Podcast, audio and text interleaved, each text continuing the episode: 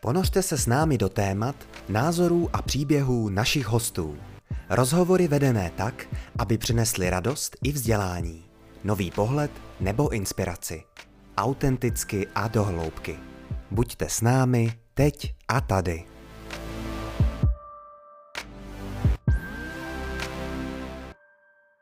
Dobrý den, takže vítejte u dalšího pokračování podcastu Teď a tady. Dneska se na naše vyprávění moc těším. Opět vás zdravíme z Magenta Experience Centra, kterému opět děkujeme za vlídné přístřeší a technické zázemí. A dnešní povídání bude s Evou Pavlíkovou. Ahoj Evo. Ahoj Petře, díky moc za pozvání. My uh, začneme tím, že poprosím Evu, což tak to právě činím, aby se představila a řekla nám něco, kde se vlastně pohybuje profesně. Jo, tak moje jméno je Eva Pavlíková, je mi 42, je to důležité říct do kontextu. Um, jsem spoluzakladatelka Česká Digital, což je komunita expertních dobrovolníků a pomáháme ve svém volném čase veřejné zprávy a neziskovým organizacím s digitalizací a inovací.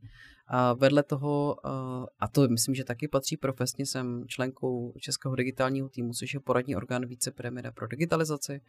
A zároveň jako Česko Digital jsme v Radě vlády pro informační společnost předsednictvu, kde zastupujeme e, občanskou společnost a která se věnuje strategicky rozvoj informační společnosti v Česku.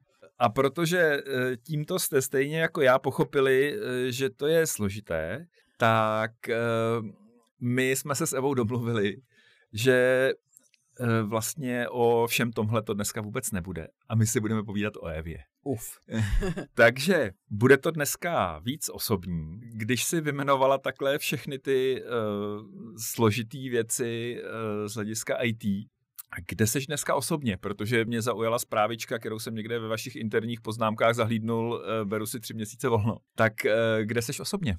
Asi nutno říct, že mm, i když eh, ty pracovní role zní tak hrozně složitě, tak myslím, že to, co to spojuje a to, co je osobní, že mi záleží na budoucnosti Česka, a záleží mi na tom, aby moji dva synové, kterými 7 a 9, tak měli o trošku lepší to žití, než eh, jsem měla já, nebo než mám já. To, kde jsem osobně, tak mně se to těžko formuluje, protože když jsem přišla do Česko Digital před třema půl rokama, tak eh, to vlastně byla první práce, která mi umožnila být sama sebou. To znamená, myslím si, že dneska jsem v té fázi, kdy jsem dala Česka Digital tři a půl roku svýho života a možná někdy i víc, než jsem trošku chtěla a snažím se teď trošku jít zpátky k tomu, co je ta můj osobní plán, nebo co je to, čemu bych se chtěla věnovat následující roky, jestli je to opravdu digitalizace inovace, jestli to je mm, pomoc politikům, nebo jestli je to to, že se budu věnovat víc svým dětem. Takže jsem někde tady a proto vlastně si beru ten sabatikl na tři měsíce a zároveň vnímám, že Česko Digital je v tom správném momentu, kdy může jít jenom ku prospěchu, že už tam nebude tak výrazný CEO, že ta organizace je samostatná, schopná a poradí si bez mě. Tuhle větu už jsem slyšel od hodně výrazných CEO, ale já do toho nechci zabíhat.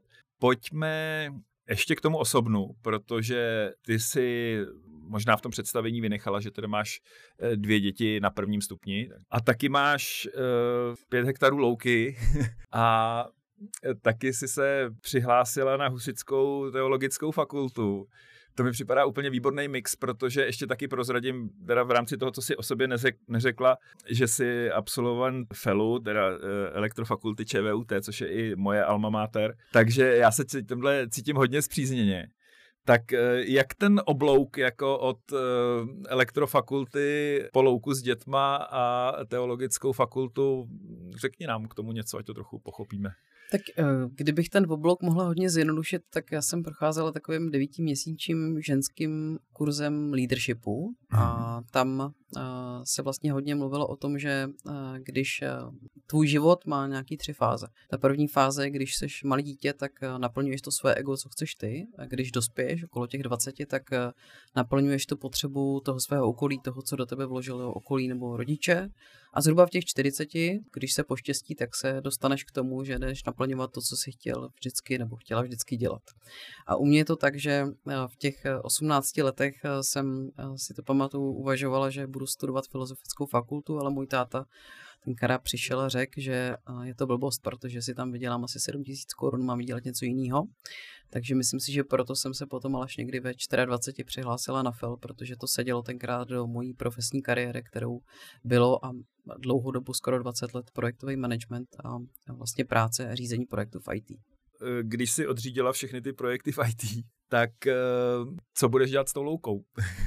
Já myslím, že ta louka je takový ten mm, můj jako osobní pokus do toho, mm, co pracovně dělám, tak hledat nějakou trošku bych řekla jako kompenzaci, protože vlastně to řízení těch projektů je něco, co je poměrně hodně náročný a je to hodně práce s lidma a mm, za svůj život jsem měla možnosti podnikat a vím, že jsem si řekla, že už nikdy nechci pracovat s lidma. Vždycky se mi to vrací. Ta louka je pro mě nějaká možnost hledat to, že možná nemusím být tak spjatá s eh, týmama, možná nemusím být tak spjatá s fyzickým místem Prahy, kde jsem se narodila. Takže vlastně ta louka je takový ten pokus najít, jestli třeba dokážeme jako rodina přesídlit a buď tam být na víkendy, nebo tam být občas, anebo se možná tam jako časem přesunout. Takže myslím si, že pro mě to je možná nějaká možnost um, trošku kompenzace vůči systému toho, že jsi svázán s něčím a musíš chodit do práce a, a musíš něco dělat, tak ta louka ti umožňuje jako větší míru volnosti. Jo, takže vybuduješ uh, digitální Česko a pak se odebereš na louku a od čeho se odstřihneš. Já Chápu doufám, plán. že tam vyrobím analogový Česko. Ještě co k tomu přidá ta husická fakulta? Já myslím, že ta Husická teologická fakulta je takovej zase za mě jako možná pokračování nějaký spirituální cesty, duchovní cesty, jak to kdo nazvem, protože myslím, že jsem vždycky byl poměrně hodně racionální do svých třeba, já nevím, 38 nebo 37. Byť si myslím, že vlastně jsme měli komplikovaný porody obou synů, takže tam mezi těma 30 až 40 lety se to hodně míchalo a vlastně hledala jsem, co mi ten život těma komplikacemi chce říct. A Myslím si, že i součástí uh, toho ženského leadershipu nebo toho kurzu bylo hledání osobní mise. Hmm. A ta osobní mise, která se mi tam objevila nebo zjevila, jak to chceme říct, tak byla uh, ukazovat cestu k Bohu. Ale vlastně v té době, což je někdy před dvouma rokama, tak uh, to bylo hodně pro mě něco um, neracionálního a vlastně jsem hledala, co to Bohu znamená, protože Bůh může být pro každého něco jiného. Něco je Bůh, že máš v sobě, pro někoho je Bůh láska, pro někoho je Bůh společenství, pro někoho je Bůh rodina. Takže si myslím, že to je nějaký jako hledání hledání mojí spirituální cesty, pro, co pro mě ten Bůh znamená, co vlastně pro mě znamená ten přesah. A ta teologická fakulta uh, mi asi umožňuje hledat uh, to, co myslím si, že všechno spojuje, nějaká moje potřeba sloužit, sloužit společnosti. Takže zkouším, jestli vlastně ta teologická fakulta nebo duchovní služba je ten prostředek pro tu službu lidem nebo pro společnosti. Hmm, tak eh, to jsme to trošku vohli od těch digitálních směrů. Nicméně eh, do směru pro mě hodně zajímavého. Ty jsi mluvila hodně o tom, o těch impulzech, které tě přivedly eh, tímhle směrem. Proč vlastně husická teologická? Protože ještě se ptám jinak, protože když si vzpomenu na to, co říká třeba profesor Halík, ta cesta jako od osobní víry přes nějaký náboženství až po církev jako lidskou instituci se všema nedostatkama, tak eh, tam je to vždycky problém eh, vlastně se stotožnit ani ne tak s individuální vírou, ale spíš eh, jako s nějakou institucí. Který církve jako máš ráda a který nemáš ráda, když to řeknu takhle. Já si myslím, že v tom hledání jsem jako hodně na začátku a, mm-hmm. a myslím si, že vlastně mě se v tom spoje to, že já jsem m, mm, asi před dvouma rokama dělala dobrovolníka v paliativní péči mm-hmm. a vlastně před několika lety, před pěti lety jsem vlastně byla u umírání svého dědy, což je nějaký hmm. Silný osobní moment, který mě vlastně ovlivnil a který mě vlastně přivedl k, k tématu konečnosti života, k tématu smrti. Pro mě vlastně ten silný impuls na uh, dobrovolnictví v paliativní péči je to, že vlastně ty lidi, když přijdeš jako dobrovolník uh, do paliativní péče, tak vlastně ty odevzdáš úplně sebe a když tam slouží druhým. Pro mě ta instituce církevní je ještě jako teprve na počátku, jak to člověk umí tu instituci přijmout. Každopádně to, co já v tom jako vidím, je to, že víra nebo jakákoliv eh, instituce nebo církev vlastně umožňuje vytvořit to, bych řekla, prostředí pro to, aby člověk, když třeba vstoupí do kostela, mohl být sám se sebou. To znamená, pro mě je to víc jako forma té spirituality a Není mi třeba úplně nejbližší jako křesťanská víra ve smyslu toho, že si pamatuju, když mě babička nutila chodit do kostela. Ale přijde mi, že na druhou stranu, když jsme v tom evropském kontextu, tak eh, je jako hledat buddhismus je vlastně hrozně jako drbání levou rukou za mě na pravém uchu. Takže mi vlastně přijde, že pro mě je blížší pochopit tu a ten kontext evropský, pochopit vlastně tu institucionalizaci v Evropě tady a proto mi vlastně to křesťanství přijde minimálně zajímavý na toto zkoumat. Dobře, tak eh, já bych si rovnou zamluvil, až dostuduješ eh, zase s tebou pokračování tohoto podcastu. Vlastně eh, jsem pochopil, že opouštíš Dia, Zeus bude smutný, ale, ale teda míříš úplně do jiného světa, je to tak? Já myslím, že to je jako podle mě nutno oddělit tu jako pracovní a osobní rovinu, protože mm, myslím si, že tohle je jako zkoumání na dlouhou oblast. Co se týká toho, že například jdu na sabbatical, tak eh, pro mě je to jako fakt nějaká dočasná, mm, dočasný odpočinek na tři měsíce si vlastně sformulovat to, co chci dělat.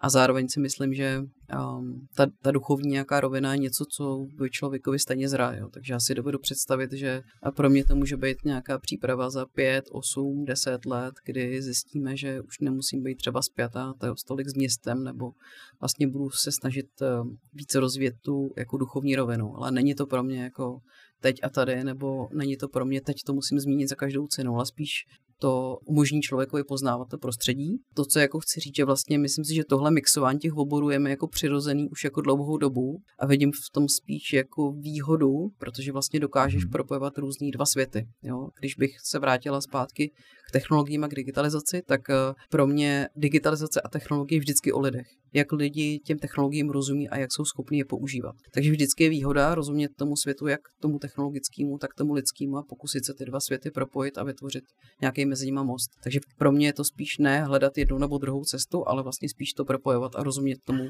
větším celku. No, když jsi zmínila tohle, tak já bych možná tuhle tu část uzavřel. Eh, ty máš takovou jako trochu výzvu pro běžného občana, protože když jsme se včera bavili uh, o tom, uh, co vlastně ty jednotlivé instituce uh, můžou digitálnímu Česku hezkýho přinést, tak vlastně ty jsi to hodně otočila k nám jako k uživatelům. Tak teď je ten správný prostor možná, abys tenhle ten apel, když střídáme tu teologii s technologií, tady pustila do éteru a je to jedno z možností, jak třeba můžeme posunout.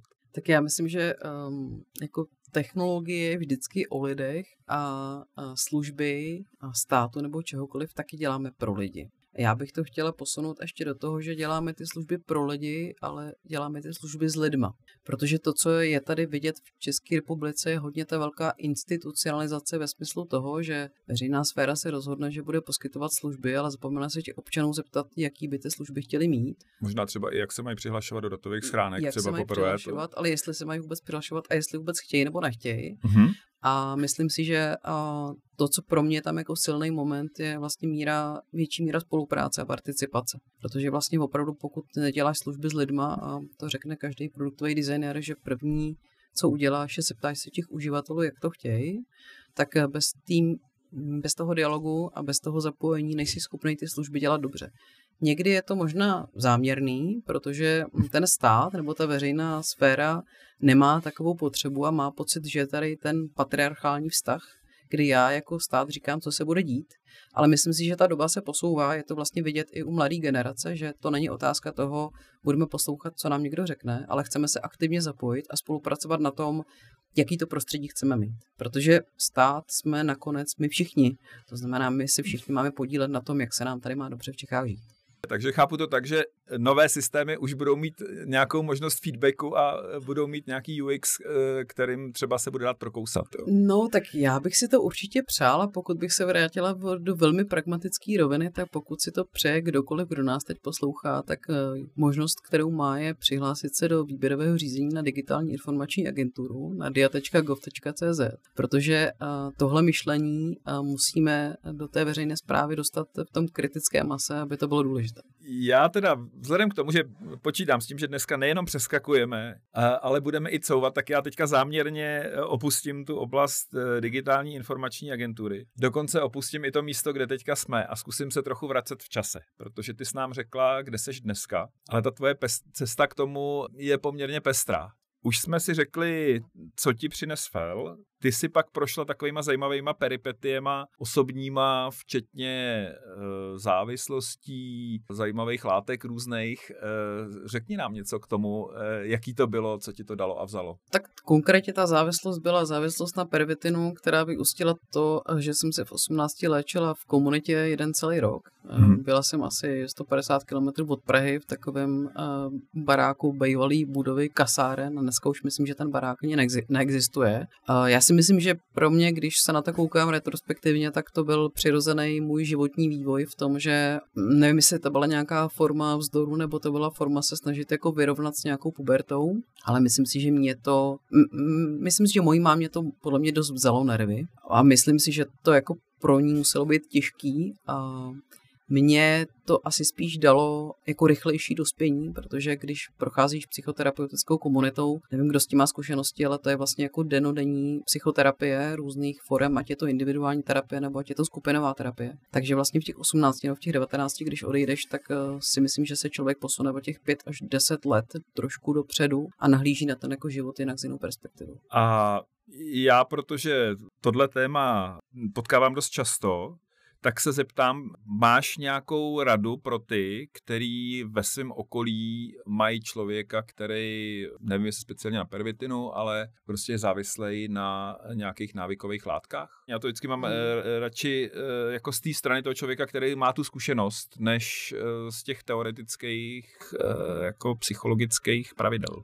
Já, já myslím, že to pravidlo, ale který je obecně platný, že ten člověk musí chtít, s tím chtít něco dělat za prvý ale to, co k tomu předchází, je, že pokud já mám někoho ve svém takovém okolí, tak se potřebuji snažit tomu porozumět, co se vlastně jako děje. Protože si dovedu představit, že spousta těch lidí, když to vezmu na sobě, tak eh, pro mě to asi jako nebyla úplně nějaká mladická nerozvážnost, ale myslím si, že to byla vlastně jako relativně systematická snaha o to, jak jsem si to já pro sebe přeložila, na, na sebe vlastně v té době upozornit. Cítit se v něčem výjimečná, zní to hrozně divně, ale v podstatě upozornit na sebe, že potřebuju vlastně pomoc nebo potřebuju nějakou jako podporu, protože hm, jsem to asi vyprávěla, jsem prošla znásilnění v osmi letech a naši rodiče se rozešli, když mi bylo šest, takže vlastně ten, to období bylo jako docela složitý a vlastně jsem s drogama začala s alkoholem koketovat ve 14 let. Takže uh, pro mě to bylo volání a myslím si, že to, co je hrozně důležitý pro toho člověka, který v té závislosti se ocítá,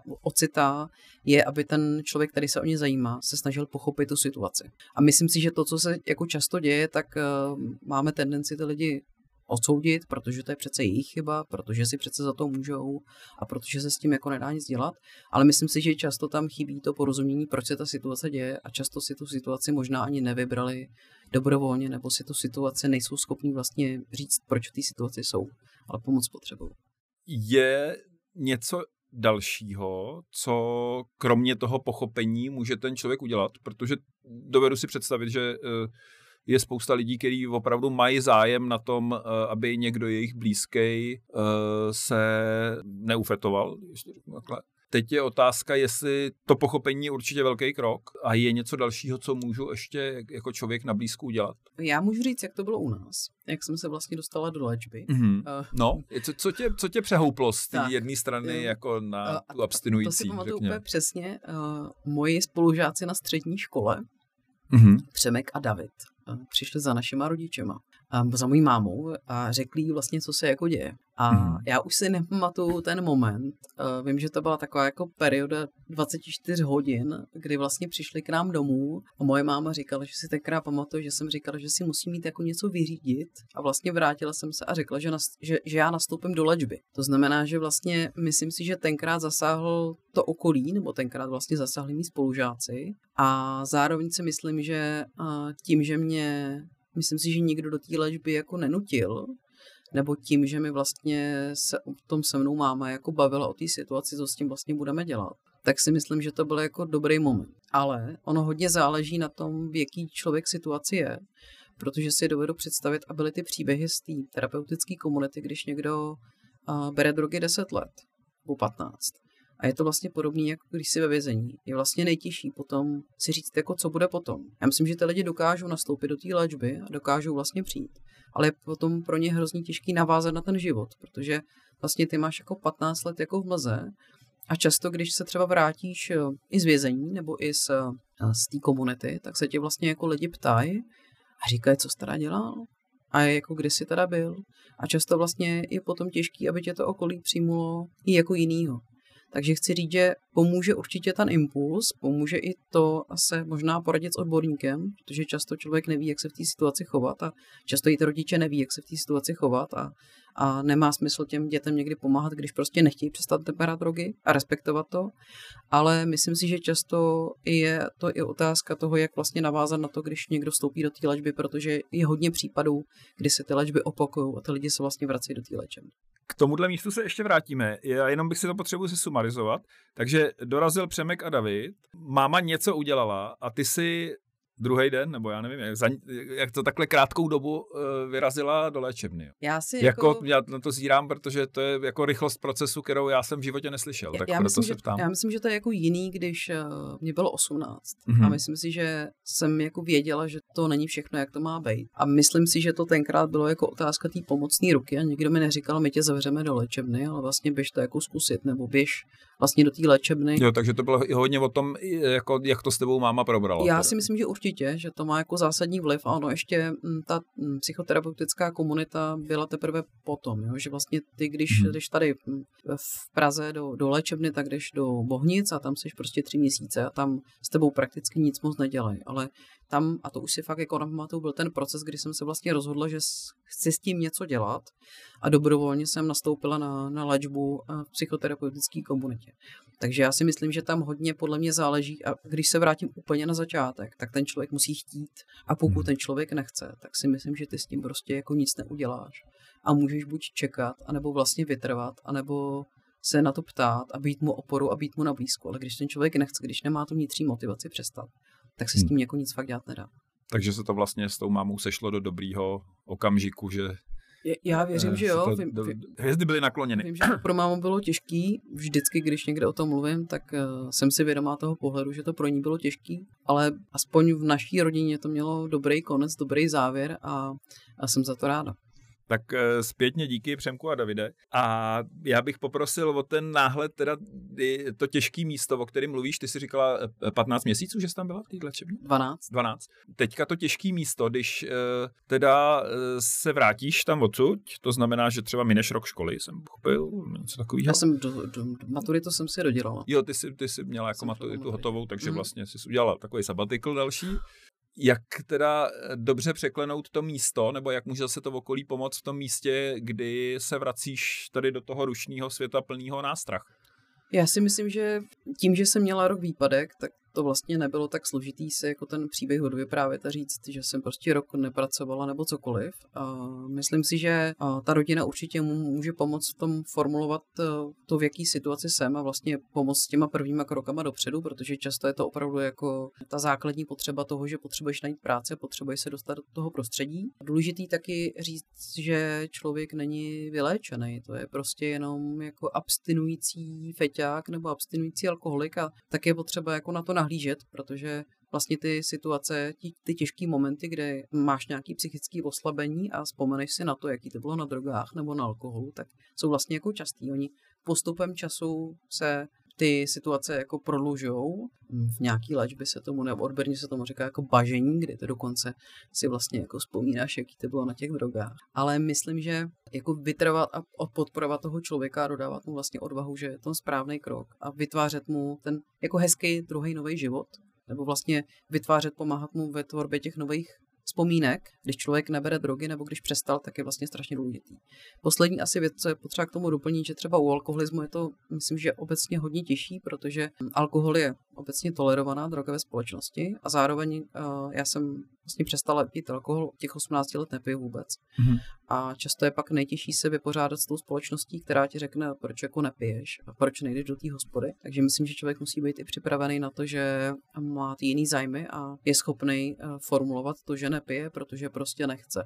Takže to si myslím, že často potom ta adaptace je ta nejvíc obtížná, protože jakmile už máš ty dobré vzpomínky, jakmile se můžeš vrátit k tomu svýmu dobrému životu, tak už to je daleko, vytváříš tu lepší, větší bariéru toho, že, že ten život bez eh, toho alkoholu nebo drog má smysl.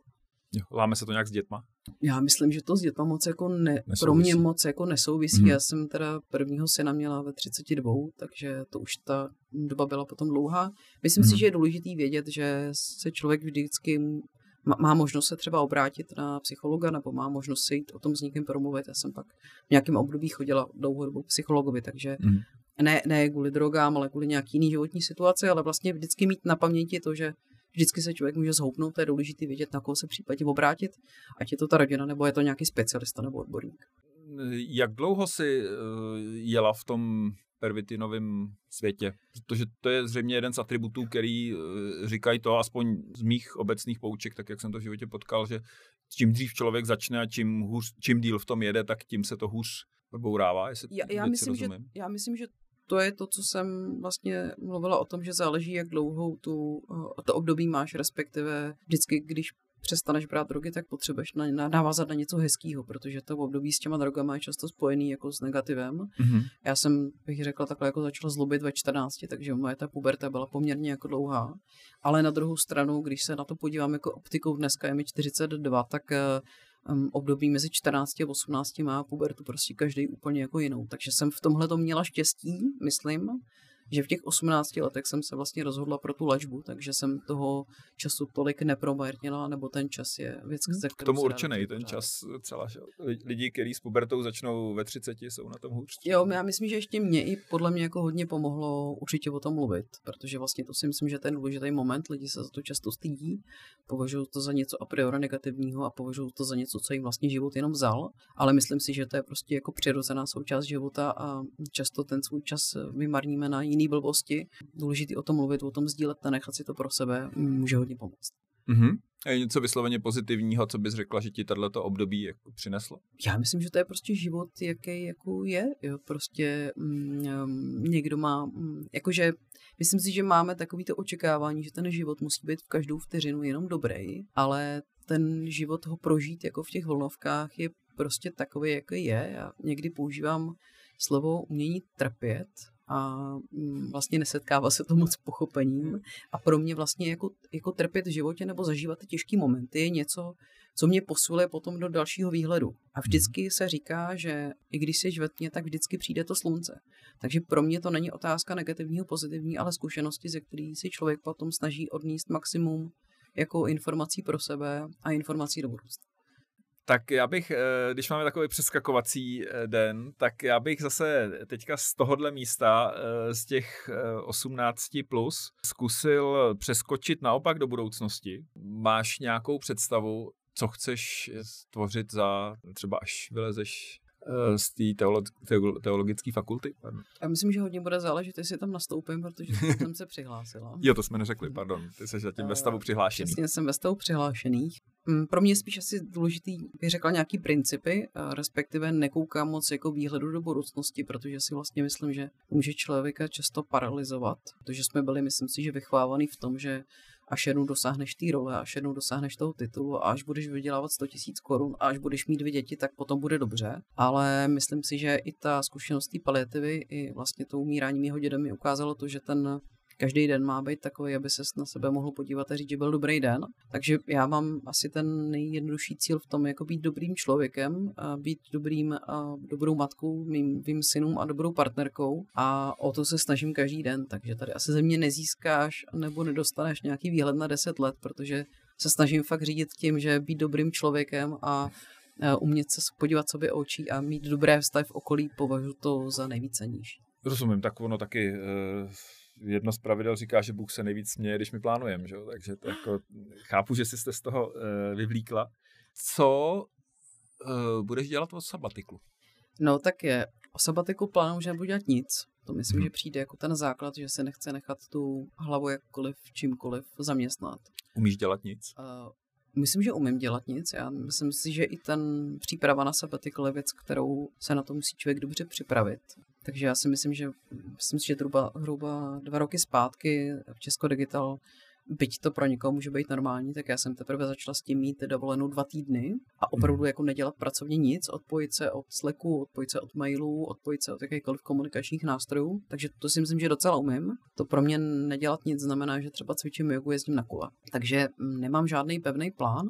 Nechci si právě dávat nějaký jako pevný mantinel, mám mm, připravený nějaký knížky, které bych chtěla číst, které se budou věnovat systému a jejich změnám, institucím, vztahu lidí, jednotlivců k systému, což jsou takové ty hodně filozofické úvahy, jak jako společnost fungujeme je paradoxní, že teď i čtu některé knížky o komunismu a vlastně snažím se pochopit fungování systému eh, i na příkladu komunismu. A pak už mám, myslím si, že máme mm, jediný takový dva pevný momenty, protože to bude v době prázdnin, sabatikl si beru od června do srpna, takže plánujeme nějakou další trasu, mm, snad obyt nějakém po Itálii, abychom s dětma mohli vyrazit a mohli se věnovat těm běžným starostem jako prohlížení okolí a pak uvidím, co mm, čas přinese.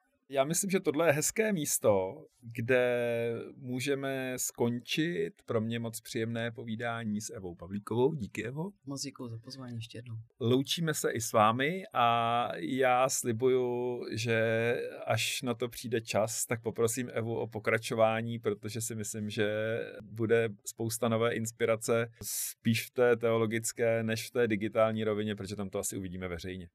Děkuji, Evo, a přeju hezký sabatikl a krásný podzim. S radostí děkuji. Podcast Teď a tady vzniká díky práci nadšeného týmu dobrovolníků. Děkujeme Magenta Experience Center za poskytnutí prostorů a techniky a těšíme se naslyšenou u dalšího dílu na teďatary.live a všech podcastových platformách.